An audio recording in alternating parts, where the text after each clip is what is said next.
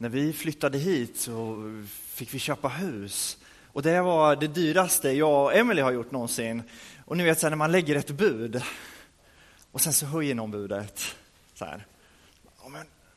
Ett snäpp till sådär va. Och sen så får man inte det huset. Och sen så kommer det ut ett nytt hus och bara, ja men det där sådär. Um, ehm, och sen till slut så, så, kom det här huset ut som vi, vi har fått till slut. Då. Eh, och sen ni vet när man, när man lägger sista budet sådär, nu, nu kan inte vi lägga mer liksom, det här är alla pengar vi har liksom. Så den här känslan ni vet så att, oh, nu ångrar man sig lite, nu hoppas man att någon ska lägga över igen då så man slipper betala sådär. Eh, för man vet inte riktigt, hur kommer det bli när vi kommer till Rimforsa? Så här, tänk om det inte blir så bra? Tänk om vi inte får stanna? eh, så, vad, vad, har man att gå på liksom? man måste gå i tro, va? eller hur? När, när man upplever att Gud säger någonting så måste man gå i tro. Um, måste tro på det som, som vi upplever att det här säger Gud. Och sen så får man vara följsam. Um, jag tror att det här är någonting som vi brottas med hela livet. Att lyssna i tro. Inte bara lyssna och inte tro på det och släppa det, utan att lyssna och våga gå i tro. Det är dagens tema i kyrkoåret och det är det temat jag har tänkt att predika över idag. När jag såg, såg att det här var dagens tema så blev jag väldigt glad, för jag tycker att det här är någonting jätteutmanande för mig och det är jättekul att få brottas med de frågorna. Det finns en person i Gamla Testamentet som jag tycker är urtypen av att lyssna i tro. Och det är Abraham. Abraham levde för 4000 år sedan i eh, Mellanöstern. Eh, och Gud sa till honom, kom, lämna allting du har och kom. Jag ska göra dig till ett stort folk. Och Abraham, han är, han är gammal. Han är 75 år Eh, och hans fru eh, Sara är 84 år och de har inga barn. Hur ska han kunna bli ett stort folk? Men Abraham tror på Gud. Ehm, på den här tiden så heter han ironiskt nog Abraham. Och Abraham betyder fader. Så den här faderlösa 75-åringen heter pappa. Så här. I, vår kultur så betyder ju inte namnen någonting. Men när man läser Gamla Testamentet så inser man ju att namnen har stor betydelse. Namnen är viktiga. Så Gud säger till Abraham, eller Abraham, kom, du ska bli ett stort folk. Och Abraham, han, han tror på det här. Och han följer Gud och han kommer till det här landet till slut som Gud säger, här ska du bli ett stort folk. Och så går 24 år till och han får inga barn. Abraham är 99 år. Och då kommer Gud till honom och så säger han, Abraham, du ska byta namn. Du ska inte längre heta pappa, du ska heta pappa till många. Han är 99 år och har inga barn och Gud säger till honom, du ska heta pappa till många. Tänk er att, att ta det här namnet när man är 95, 99 år gammal. Eh, Sara är 90 år gammal och han byter namn till pappa till många, fader till många. Och mycket riktigt så, så får han till slut Isak året därpå. Eh, det här är en berättelse som utmanar mig. tänk att heta pappa. Och tänk att bli kallad för att bli ett stort folk och följa. Och under 24 år inte få det här utlovade barnet. Och så kommer Gud och så säger han, du ska byta namn, du ska inte längre heta bara pappa, du ska heta pappa till många. Abrahams söner. Det är inte konstigt att han är förebilden i Nya Testamentet för Guds folk. Abrahams söner är ett ord som, som Jesus använder för Guds folk och, och, och, och församlingen, det är vi. Vi är Abrahams söner. han är den som lyssnade i tro, fast att det såg omöjligt ut. I dagens episteltext från Apostlagärningarna så möter vi Petrus och Johannes. De predikar om Jesus i Apostlagärningarna 4. Eh, och en lam man blir botad och helad och folket vill höra mer om Jesus. Men ledarna kallar dem till sig, de judiska ledarna kallar dem till sig och förbjuder dem att predika. De säger eh, åt dem att de får aldrig mer predika och undervisa i Jesu namn. Och det här var inte så konstigt, för, för när de predikade så störtade det ordningen i samhället. De predikade att den Jesus som översteprästen hade låtit döda nu lever. Och det innebar ju att, att översteprästen framstod som skurken. Va? Han, han som hade liksom gått emot Gud. Eh, men Gud hade agerat och uppväckt honom från de döda. Och inte bara det, utan hela tempelsystemet, prästsystemet ifrågasätts. I och med att templet blir överflödigt, hela den här präststrukturen blir överflödig när den helige ande tar sitt tempel i människorna. Så Petrus och Johannes svarar när översteprästen förbjuder dem att predika, så säger de att vi kan inte tiga med det vi har sett och hört. Um, och, och varför, varför kan inte ledarna tro? Varför kan inte de lyssna i tro när Gud talar? Priset var för högt för dem, tror jag. Att tro på Jesus skulle innebära att de måste lämna allt. Då måste översteprästen, som är den som har sett till att Jesus blir dödad, måste in, in, erkänna att det jag gjorde var fel. Och de måste erkänna att den här tempelstrukturen som de upprätthåller inte längre är templet, utan Jesus bor i församlingen. Så priset var för högt och eh, judarna, de judiska ledarna väljer att inte lyssna. Och vad händer? Slutar Petrus och Johannes predika? Nej, de fortsätter. Och så står det i Apostlagärningarna 5 och 12 att det sker många tecken och många kvinnor och män kommer till tro på Jesus. De fortsätter att predika, ännu fler under sker och ännu fler människor kommer till tro. Eh, men vad gör ledarna? Lyssnar de? Nej, de lyssnar fortfarande inte. De blir ännu hårdare. Istället för att kalla till sig Petrus och Johannes och tillrättavisa dem så, så fängslar de dem. De sätter dem i fängelse. Det står att upptända av trosnit grep de apostlarna och satte dem i stadshäktet. De vägrar fortfarande att lyssna. Men Gud griper in. Den natten sände Herren en ängel till fängelsets dörrar och förde ut apostlarna och sa gå och ställ er i templet och låt folket höra allt om detta nya liv. Och de lydde och de gick och undervisade och, och på morgonen så ska de överste prästerna hämta dem för att förhöra dem. Men så får de veta att de är inte är kvar. Vakterna har stått där hela natten, de har inte märkt någonting och, och portarna är låsta till fängelset. Men de är borta, de är inte där. Vart är de? Och så säger någon i skaran att de står i templet och predikar. Och ändå, ändå så, så, så väljer de att inte lyssna. Ehm, de kallar till sig Petrus och Johannes och säger att, att ni får inte predika. Och Petrus och apostlarna svarade, står det, man måste lyda Gud mer än människor. Så blir de pryglade. Men de fortsätter och sen så ser vi hur ännu fler människor kommer till tro på Jesus. Och så ser vi att hos, hos de judiska ledarna så eskalerar det. I kapitlet efter så, så, så, så möter de Stefanos eh, som bekänner sin tro på Jesus och blir stenad. Han blir den första martyren där. Eh, Dagens evangelietext är från Matteus 13, 44-46. Det står så här. Himmelriket är som en skatt som ligger gömd i en åker. En man hittar den och gömmer den igen. Och i sin glädje går han och säljer allt han äger och köper åkern. Med himmelriket är det också som när en köpman söker efter fina pärlor. Om han hittar en dyrbar pärla går han och säljer allt han äger och köper den. När man läser de här texterna så, så kan man bli lite fundersam. Vem säljer allt man äger för att köpa någonting som man inte kan leva av.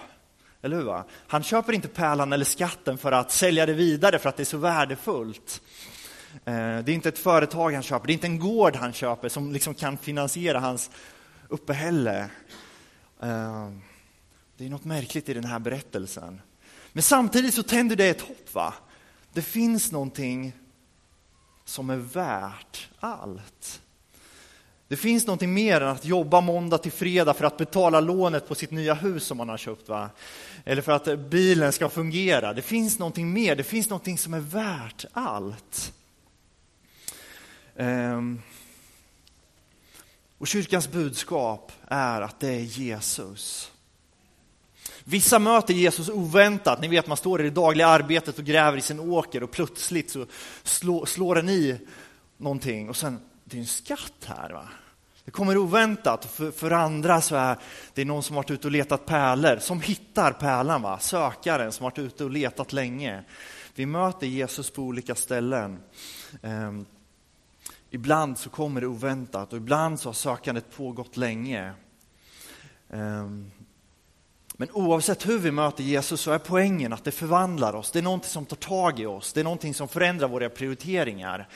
Där vi inser att det här är någonting som är väldigt värdefullt. Och vi ser hos fariseerna, eller hos, hos saddukeerna var det, de, de judiska ledarna saddukeer i, i det här fallet, så var det inte värt priset. Det var inte värt priset. De var inte beredda att betala priset för skatten. Um.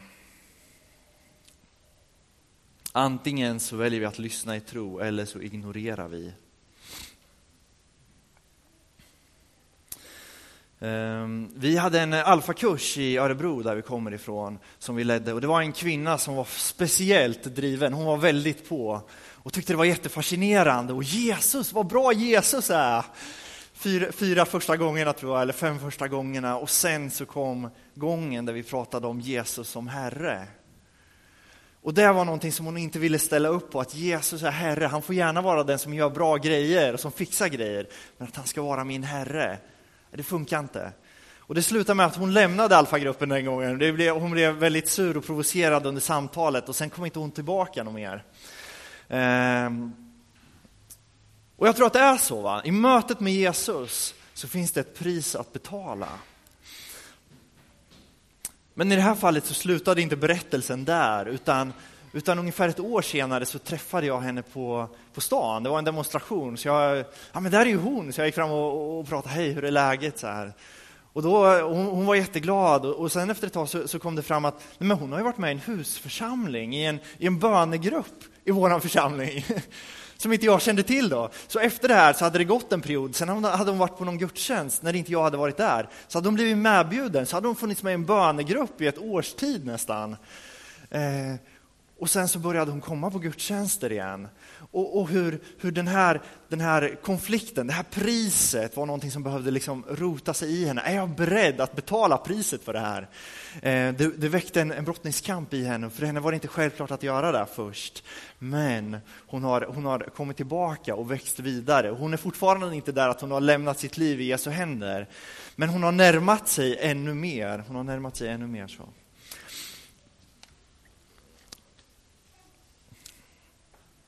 Antingen så låter vi pärlan ta tag i oss eller så håller vi hårt i våra ägodelar, det som det kostar att köpa skatten. Ehm, jag tror att mötet med Jesus är en ständig utmaning. Och för Abraham så innebar det att lämna allt han har i Ur för att gå till det utlovade landet och Gud säger till honom, efter 24 år, Abraham, du ska inte längre heta pappa, du ska heta pappa till många. Jag tycker det, jag tycker det är fantastiskt att han väljer att kalla sig Abraham.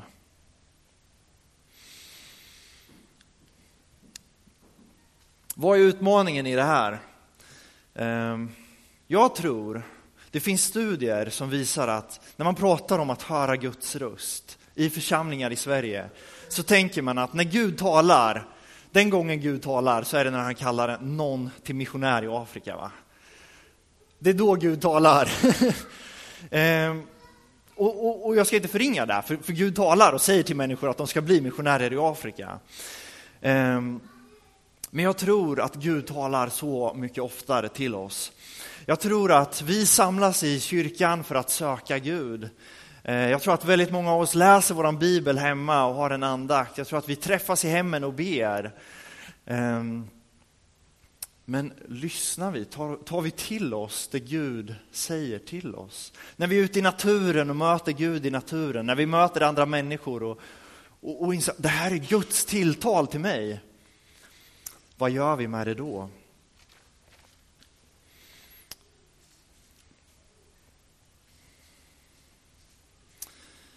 Hur gör Abraham när han hör Guds röst?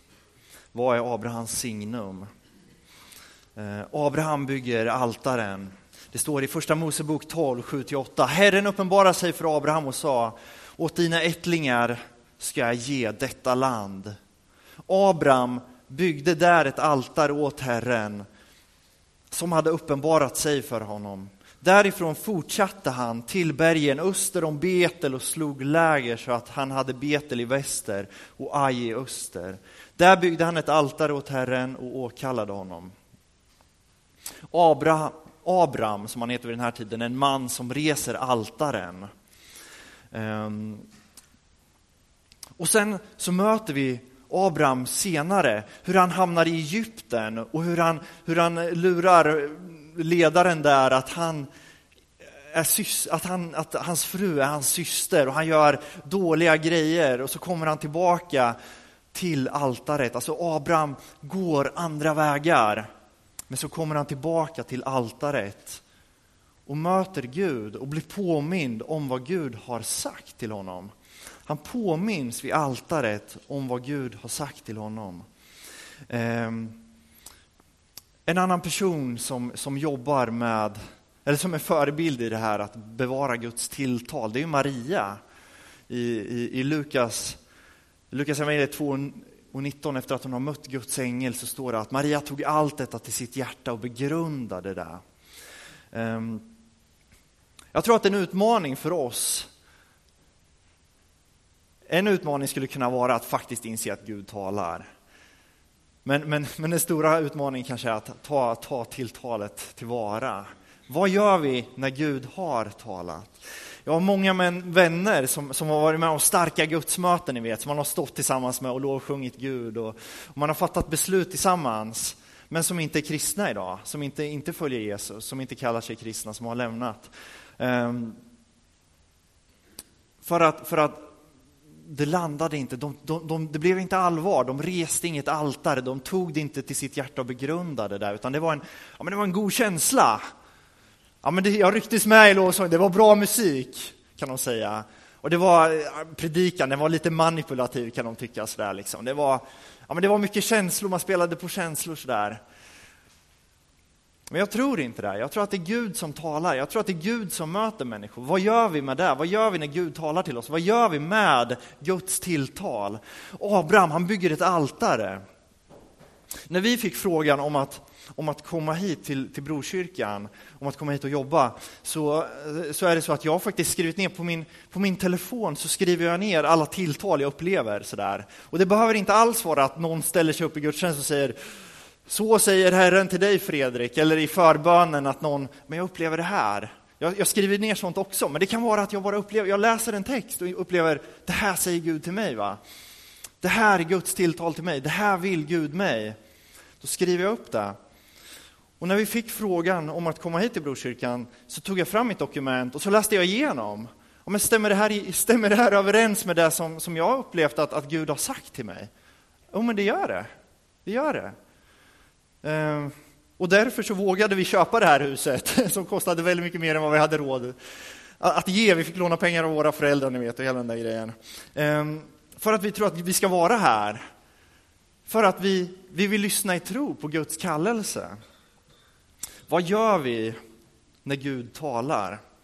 Vad gör vi på måndagen efter, nu ska inte jag säga att det här är världens predikan som slår an någonting, men vad gör, ni, vad gör man imorgon så här, efter man har upplevt det här tilltalet, kanske i lovsången eller eh, vart som helst, vad gör man en vecka senare och vad gör man, när livet drabbar oss, när, när det här hemska händer, eller när det här jättebra, när jag får det här supererbjudandet om det här superjobbet, ni vet, och jag, det här liksom, vad gör jag då liksom? För mig handlar det om att skriva ner. Men jag tror att vi är olika. Men vi har två förebilder i Abraham som reser altaret, som när han går fel, för livet är inte spikrakt, så kommer han tillbaka till altaret och blir påmind om Guds tilltal. Och Maria som tar det här till sitt hjärta och begrundar det.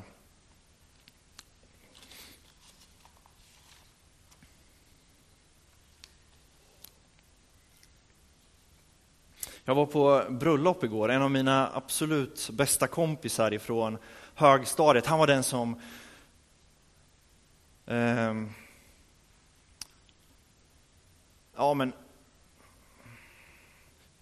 förde mig till tro ändå. Att jag hade, min pappa är pastor och pastorsbarn, den klassiska resan ni vet. Man, antingen så blir man jättehelig ni vet och perfekt kristen, eller så gör man superrevolt och sen så kommer man aldrig mer tillbaka till kyrkan. Och jag var mer åt det här hållet och sen så den här Gabriel då som, eh, som var en, en god frikyrklig kristen som alltid stod upp för tron så här, var en av de här killarna som jag tyckte om att hacka på. Så här, Gabriel, du är så tuntig, så här, du är ju kristen.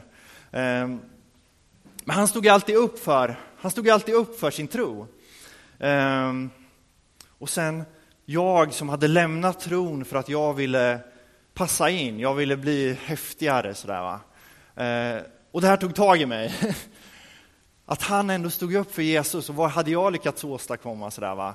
Ehm, och jag gick i i sjuan när, när, han började på skolan och sen, han hade flera frikyrkliga i sin klass och vi tyckte ju att det var ju tacksamt att hacka på dem för de var ju alltid snälla och gav aldrig igen sådär. Um, men till slut så inser jag att vad har jag, vad har jag åstadkommit? Va? Han har ju hittat det, han har ju hittat allt, han har ju, han har ju hittat det som jag söker. Va? Och där såg jag skatten i åkern. Um, och jag blev påminn om det igår på bröllopet, så jag höll ett tal och, berättade om det, hur mycket han har betytt för mig. Och det, det slutade med att vi blev bästa kompisar och vi gick gymnasiet tillsammans, vi gick samma linje, vi gick bibelskola efter det tillsammans. Han var med när jag träffade Emily eh, och han är anledningen till att jag träffade Emily. Sådär. Eh, så det har betytt jättemycket för mig. Sådär. Men det var en påminnelse om men vad Gud har gjort i mitt liv, mötet med andra människor. Jag tror att vi behöver det, vi behöver de här påminnelserna. Eh, vad gör vi för att bevara Guds tilltal? Jag tror att vi, vi måste ta Guds tilltal på allvar. Hur gör vi det? Jo, genom att vara medvetna om att vi måste ta dem på allvar. Vi hittar sätt att ta dem på allvar. Vi hittar sätt. Vi skriver ner det, vi, vi påminner oss på något sätt om det. Jag tror att när Gud talar så, så kan vi slå dövörat till. Eh, de judiska ledarna de visste mycket Eh, och de hade, de hade byggt upp sin grej. Sådär, va? Eh, det finns alltid en utmaning i Guds tilltal. Gud säger till Abraham, kom, byt namn till det här. Och, och, och, och Gud, ja, men när vi flyttar hit, liksom det här med ja, men så här, ekonomisk otrygghet, liksom, lämna mina föräldrar i Örebro, det var jättesmidigt. Alla våra kompisar och det vi har i Örebro. Eh, för, att, för att komma hit, det finns, det finns ett pris att betala. Samtidigt så finns det en skatt. Va? Det finns en skatt. Och, och, och i ljuset av skatten så är, är priset väldigt, väldigt lågt. Sådär. För, att, för, att, för att priset är Jesus. Eller skatten är Jesus. Skatten är Jesus. Eh, det är lätt att tänka att det var, det var ju enkelt för de första kristna att tro. Så här, när människor blir helade, liksom, människor kommer till tro, människor blir helade. Det är lätt att tro då. Va? Ehm, Petrus och Johannes blir räddade ur fängelset. Så där. Men det slutar ju inte där, utan, utan, utan vad säger man, traditionen berättar ju om att, att Petrus blev, blev korsfäst till slut. Sådär. Det, det, det, fanns utmaningar där och då och, och, och, bara, bara en period efter, efter den, den här episoden så blir Stefanos stenad. Va? Ehm, det finns ett mysterium i, i Guds tilltal. Eh, ibland, ibland så befriar han, ibland så gör han det inte. Eh, och jag tror att vi måste vara vaksamma. Vi får inte bli bittra. Eh, utan vi får lyssna i tro. Det var vad lärjungarna gjorde. Vad säger Jesus till dig? Vad har Jesus sagt till dig?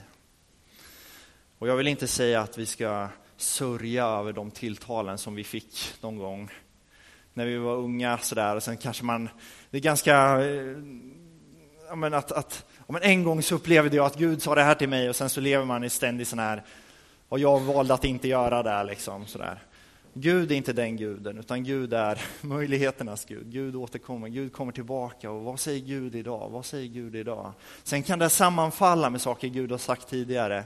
Men min poäng är inte att, att, så här, att, att nu ska ni minsann älta det som ni inte har gjort, utan vad säger Gud idag? Lyssna på det. Ta emot det.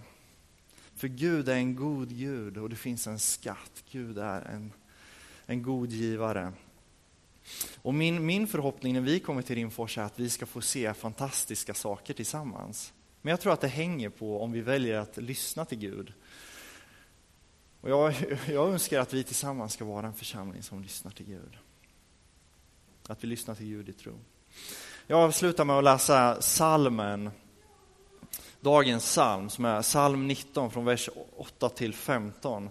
Jag ber om ursäkt att jag inte fixade predikan, det blev sådär Igår efter bröllopet så kom jag hem och insåg att jag måste skriva om predikan lite. Så det blev ingen powerpoint, så det blir en lite längre läsning nu. Jag ska läsa sex verser här. Från psalm 19 och avsluta med det. Herrens lag är utan brist, den ger liv på nytt. Herrens lära är sann, den gör den ofarne vis, oerfarne vis. Herrens påbud är rätta, de ger hjärtat glädje. Herrens befallningar är klara, den gör blicken ljus. Herrens ord är rena, de ska alltid bestå. Herrens stadgar är sanna, de är alla rättfärdiga. Mer åtråvärda än guld, än rent guld i mängd och sötare än honung, än självrunnen honung. Genom dem blir din tjänare varnad, att följa dem ger riklig lön. Vem känner sina fel? Fria mig från synder jag inte vet om, men hindra mig också från öppet trots. Låt det inte få makt över mig, då är jag utan brist och fri från mina synder. Ta emot mina ord i nåd, mitt hjärtas bön till dig, Herre, min klippa, min hjälpare. Vi ber tillsammans. Tack Gud för att du är en god Gud. Tack för att du är en, en Gud som vill oss, som vill gott Herre, som vill den här världen, som vill som vill Rimforsa, som vill Östergötland, som vill möta människor, som vill förvandla människors liv, som, som vill glädje och kärlek och hopp. Jesus, jag ber att vi ska få vara en gemenskap som lyssnar till dig, Herre, som tar, tar tillvara på ditt ord, Jesus. Som inte låter ditt ord falla i glömska, utan som ett folk som reser upp altaren, som skriver ner, som påminner oss om vad du har sagt. Tack för att vi varje söndag får samlas för att påminna oss om vem du är och vad du har gjort i våra liv. Tack för att vi får mötas i hemmen och, och be för varandra, Herre. Jag ber Jesus att vi ska få vara ett folk som är präglade av dig, Jesus. Tack för att du är en god Gud som finns där när priset är högt att betala, när vi inte ser, när vi efter 24 år blir utmanade att byta namn. Tack för att du är en Gud som verkar, som aldrig lämnar oss, Jesus. Tack för att dina ord är honung. Mm. I Jesu namn. Amen.